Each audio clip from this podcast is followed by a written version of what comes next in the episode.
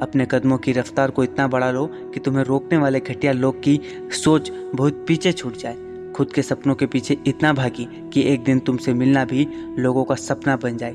संघर्ष इंसान को मज़बूत बनाता है, चाहे वो कितना भी कमज़ोर क्यों ना हो। आज की मेहनत तुझे कल पहचान देगी। हर वो लंबी रात जो तूने मेहनत करके बिताई, वो तुझे कल ज़रूर उसका इनाम देगी। मेहनत सीढ़ियों की तरह होती है और भाग्य लिफ्ट की तरह। किसी समय लिफ्ट तो बंद भी हो सकती है। पर सीढ़ियाँ हमेशा ऊंचाई की तरफ़ जाती है। लक का तो पता नहीं, लेकिन अवसर ज़रूर मिलता है मेहनत करने वाले को।